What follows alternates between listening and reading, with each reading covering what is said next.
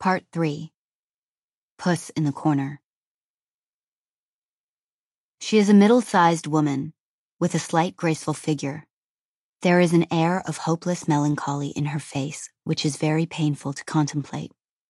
Her complexion is fair and must, before the touch of hopeless sorrow paled it, have been very brilliant. Her eyes are a bright blue, her hair auburn and her face would be rather handsome were it not for the long curved chin, which gives, as it always does to most persons who have this facial defect, a cunning, cruel expression. Grace Marks glances at you with a sidelong, stealthy look. Her eye never meets yours, and after a furtive regard, it invariably bends its gaze upon the ground. She looks like a person rather above her humble station. Susanna Moodie, Life in the Clearings, 1853. The captive raised her face. It was as soft and mild as sculptured marble saint or slumbering unweaned child. It was so soft and mild, it was so sweet and fair. Pain could not trace a line, or grief a shadow there. The captive raised her hand and pressed it to her brow. I have been struck, she said, and I am suffering now. Yet these are little worth, your bolts and irons strong. And were they forged in steel, they could not hold me long. Emily Bronte, The Prisoner, 1845. Chapter 3 1859 I am sitting on the purple velvet settee in the governor's parlor, the governor's wife's parlor. It has always been the governor's wife's parlor, although it is not always the same wife, as they change them around according to the politics. I have my hands folded in my lap the proper way, although I have no gloves. The gloves I would wish to have would be smooth and white, and would fit without a wrinkle. I am often in this parlor, clearing away the tea things and dusting the small tables and the long mirror with the frame of grapes and leaves around it, and the pianoforte, and the tall clock that came from Europe, with the orange gold sun and the silver moon that go in and out according to the time of day and the week of the month. I like the clock best of anything in the parlor, although it measures time, and I have too much of that on my hands already. But I have never sat down on the settee before as it is for the guests. Mrs. Alderman Parkinson said, A lady must never sit in a chair a gentleman has just vacated, though she would not say why. But Mary Whitney said, Because, you silly goose, it's still warm from his bum, which was a coarse thing to say. So I cannot sit here without thinking of the ladylike bums that have sat on this very settee, all delicate and white, like wobbly soft boiled eggs. The visitors wear afternoon dresses, with rows of buttons up their fronts, and stiff wire crinolines beneath. It's a wonder they can sit down at all, and when they walk, nothing touches their legs under the billowing skirts, except their shifts and stockings. They are like swans, drifting along on unseen feet, or else like the jellyfish in the waters of the rocky harbor near our house when I was little before I ever made the long sad journey across the ocean. They were bell shaped and ruffled, gracefully waving and lovely under the sea. But if they washed up on the beach and dried out in the sun, there was nothing left of them. And that is what the ladies are like mostly water. There were no wire crinolines when I was first brought here. They were horsehair then, as the wire ones were not thought of. I have looked at them hanging in the wardrobes when I go in to tidy and empty the slops. They are like bird cages, but what is being caged in? Legs. The legs of ladies. Legs penned in so they cannot get out and go rubbing up against the gentleman's trousers. The governor's wife never says legs, although the newspapers said legs when they were talking about Nancy, with her dead legs sticking out from under the washtub. It isn't only the jellyfish ladies that come. On Tuesdays, we have the woman question and the emancipation of this or that with the reform minded persons of both sexes. and on Thursdays, the spiritualist circle, for tea and conversing with the dead, which is a comfort to the governor's wife because of her departed infant son. But mainly, it is the ladies. They sit sipping from the thin cups, and the governor's wife rings a little china bell. She does not like being the governor's wife. She would prefer the governor to be a governor of something other than a prison. The governor had good enough friends to get him made the governor, but not for anything else. So here she is, and she must make the most of her social position and accomplishments. And although an object of fear, like a spider, and of charity as well, I am also one of the accomplishments. I come into the room and curtsy and move about, mouth straight, head bent, and I pick up the cups or set them down, depending, and they stare without appearing to, out from under their bonnets. The reason they want to see me is that I am a celebrated murderess, or that is what has been written down. When I first saw it, I was surprised, because they say celebrated singer, and celebrated poetess, and celebrated spiritualist, and celebrated actress. But what is there to celebrate about murder? All the same, murderous is a strong word to have attached to you. It has a smell to it, that word, musky and oppressive, like dead flowers in a vase. Sometimes at night I whisper it over to myself. Murderous. It rustles like a taffeta skirt across the floor. Murderer is merely brutal. It's like a hammer or a lump of metal. I would rather be a murderess than a murderer, if those are the only choices. Sometimes when I am dusting the mirror with the grapes, I look at myself in it, although I know it is vanity. In the afternoon light of the parlor, my skin is a pale mauve, like a faded bruise, and my teeth are greenish. I think of all the things that have been written about me that I am an inhuman female demon, that I am an innocent victim of a blackguard forced against my will and in danger of my own life that I was too ignorant to know how to act, and that to hang me would be judicial murder. That I am fond of animals. That I am very handsome with a brilliant complexion. That I have blue eyes. That I have green eyes. That I have auburn and also brown hair. That I am tall and also not above the average height. That I am well and decently dressed.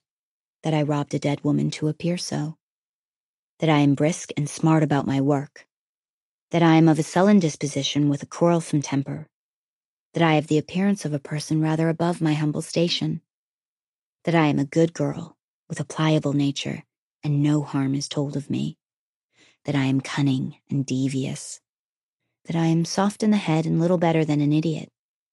And I wonder, how can I be all these different things at once? It was my own lawyer Mr. Kenneth Mackenzie, Esquire, who told them I was next door to an idiot. I was angry with him over that. But he said it was by far my best chance and I should not appear to be too intelligent. He said he would plead my case to the utmost of his ability, because whatever the truth of the matter, I was little more than a child at the time, and he supposed it came down to free will and whether or not one held with it. He was a kind gentleman, although I could not make head nor tail of much of what he said. But it must have been good pleading. The newspapers wrote that he performed heroically against overwhelming odds. Though I don't know why they called it pleading, as he was not pleading but trying to make all of the witnesses appear immoral or malicious or else mistaken. I wonder if he ever believed a word I said. When I have gone out of the room with the tray, the ladies look at the governor's wife's scrapbook. Oh, imagine. I feel quite faint, they say. And you let that woman walk around loose in your house? You must have nerves of iron. My own would never stand it. Oh well, one must get used to such things in our situation. We are virtually prisoners ourselves, you know, although one must feel pity for these poor benighted creatures. And after all, she was trained as a servant. and it's as well to keep them employed. She is a wonderful seamstress, quite deft and accomplished. She is a great help in that way, especially with the girls' frocks. She has an eye for trimmings, and under happier circumstances, she could have made an excellent milliner's assistant.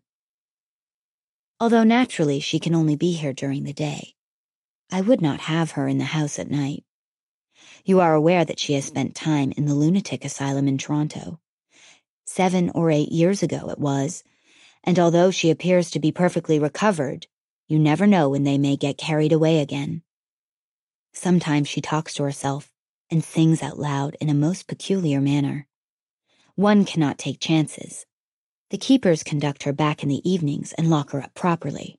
Otherwise, I wouldn't be able to sleep a wink. Oh, I don't blame you. There is only so far one can go in Christian charity. A leopard cannot change its spots, and no one could say you have not done your duty and shown a proper feeling. The governor's wife's scrapbook is kept on the round table with a silk shawl covering it, branches like vines intertwined, with flowers and red fruit and blue birds. It is really one large tree, and if you stare at it long enough, the vines begin to twist as if a wind is blowing them. It was sent from India by her eldest daughter, who is married to a missionary, which is not a thing I would care to do myself. You would be sure to die early, if not from the rioting natives, as at Cawnpore, with horrid outrages committed on the persons of respectable gentlewomen, and a mercy they were all slaughtered and put out of their misery. For only think of the shame. Then from the malaria, which turns you entirely yellow, and you expire in raving fits. In any case, before you could turn around, there you would be, buried under a palm tree in a foreign clime, I have seen pictures of them in the book of Eastern engravings the governor's wife takes out when she wishes to shed a tear. On the same round table is a stack of Godey's ladies' books, with the fashions that come up from the States, and also the keepsake albums of the two younger daughters. Miss Lydia tells me I am a romantic figure, but then, the two of them are so young, they hardly know what they are saying. Sometimes they pry and tease, they say, Grace, why don't you ever smile or laugh? We never see you smiling. And I say, I suppose, miss, I have gotten out of the way of it. My face won't bend in that direction any more. But if I laughed out loud, I might not be able to stop. And also, it would spoil their romantic notion of me. Romantic people are not supposed to laugh. I know that much from looking at the pictures. The daughters put all kinds of things into their albums. Little scraps of cloth from their dresses, little snippets of ribbon, pictures cut from magazines, the ruins of ancient Rome, the picturesque monasteries of the French Alps, old London Bridge, Niagara Falls in summer and in winter, which is a thing I would like to see, as all say it is very impressive, and portraits of Lady this and Lord that from England. And their friends write things in their graceful handwriting to dearest Lydia, from your eternal friend Clara Richards. To dearest Marianne, in memory of our splendid picnic on the shores of Bluest Lake, Ontario. And also poems.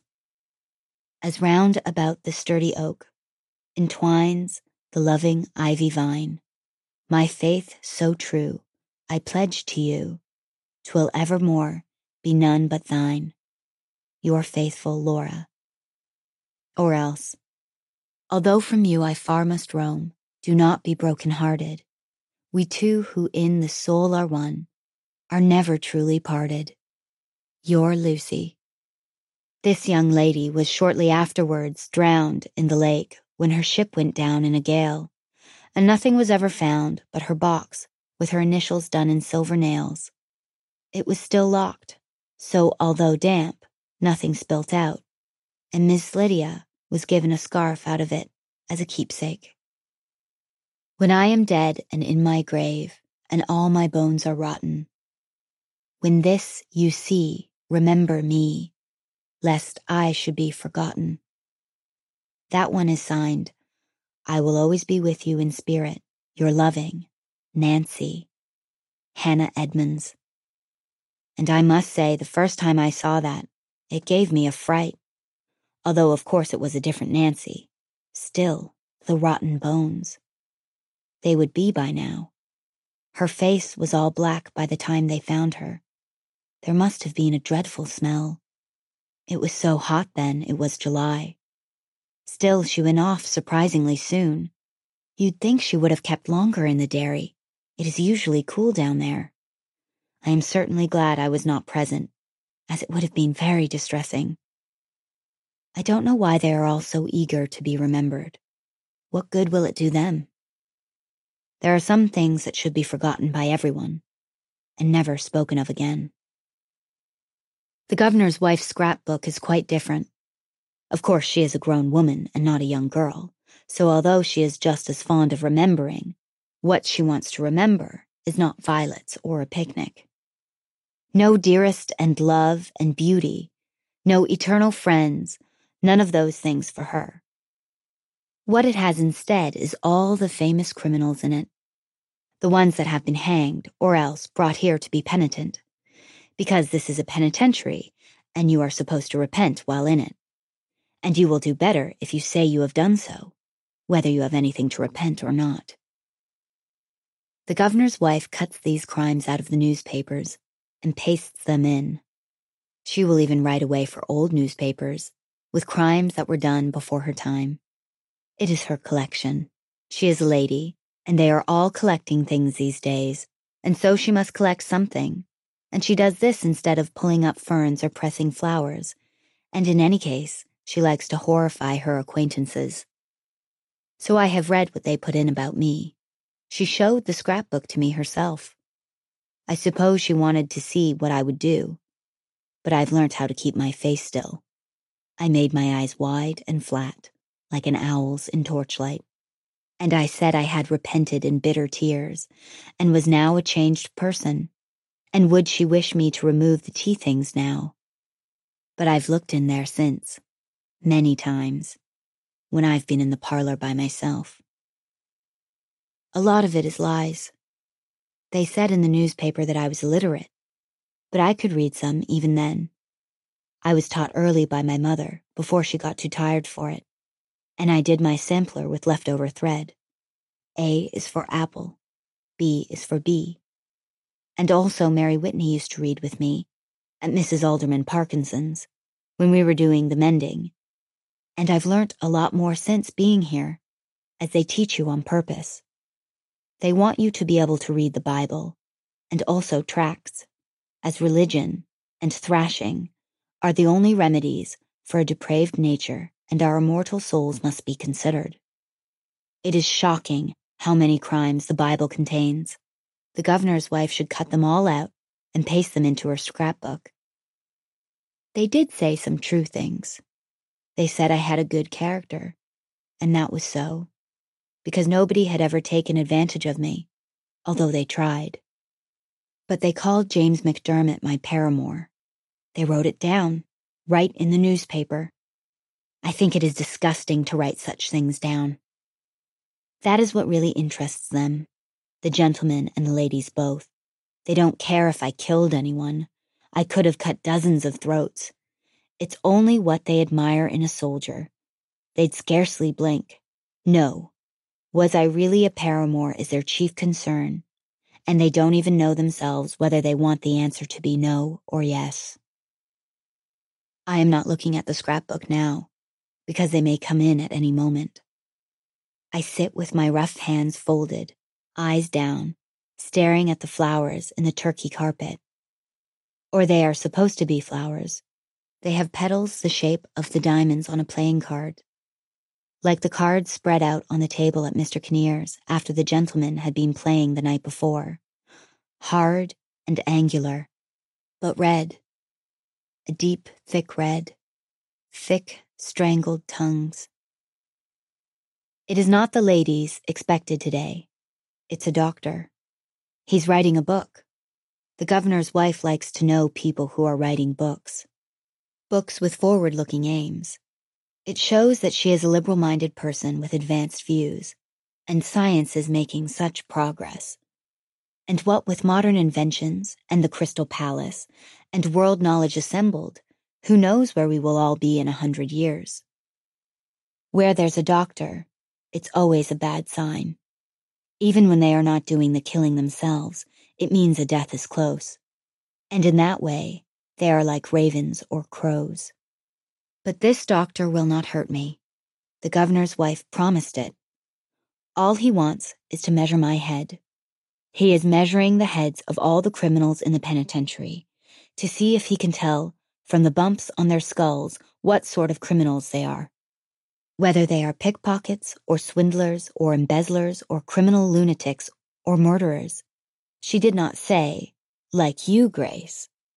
And then they could lock those people up before they had a chance to commit any crimes. And think how that would improve the world. After James McDermott was hanged, they made a plaster cast of his head. I read that in the scrapbook too. I suppose that's what they wanted it for, to improve the world. Also, his body was dissected. When I first read that, I did not know what dissected was, but I found it out soon enough. It was done by the doctors. They cut him into pieces like a pig to be salted down. He might as well have been bacon, as far as they were concerned. His body that I listened to breathing, and the heart beating, the knife slicing through it. I cannot bear to think of it. I wonder what they did with his shirt. Was it one of the four sold to him by Jeremiah the peddler? It should have been three, or else five, as odd numbers are luckier. Jeremiah always wished me luck, but he did not wish any to James McDermott. I did not see the hanging. They hanged him in front of the jail in Toronto, and you should have been there, Grace, say the keepers. It would have been a lesson to you. I've pictured it many times. Poor James standing with his hands tied and his neck bare, while they put the hood over his head like a kitten to be drowned. At least he had a priest with him. He was not all alone. If it had not been for Grace Marks, he told them, none of it would have happened. It was raining, and a huge crowd standing in the mud, some of them come from miles away. If my own death sentence had not been commuted at the last minute, they would have watched me hang with the same greedy pleasure. There were many women and ladies there, Everyone wanted to stare. They wanted to breathe death in, like fine perfume. And when I read of it, I thought, if this is a lesson to me, what is it I am supposed to be learning? I can hear their footsteps now, and I stand up quickly and brush my apron smooth. Then there's the voice of a strange man. This is most kind of you, ma'am. And the governor's wife saying, I'm so happy to be of help. And he says again, most kind. Then he comes through the doorway. Big stomach, black coat, tight waistcoat, silver buttons, precisely tied stock. I am only looking up as far as the chin, and he says, This will not take long, but I'd appreciate it, ma'am, if you'd remain in the room. One must not only be virtuous, one must give the appearance of virtue. He laughs as if it is a joke and I can hear in his voice that he is afraid of me. A woman like me is always a temptation, if possible to arrange it unobserved, as whatever we may say about it later, we will not be believed.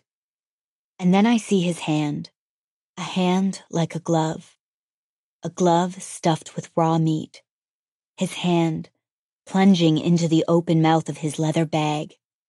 It comes out glinting, and I know I have seen a hand like that before.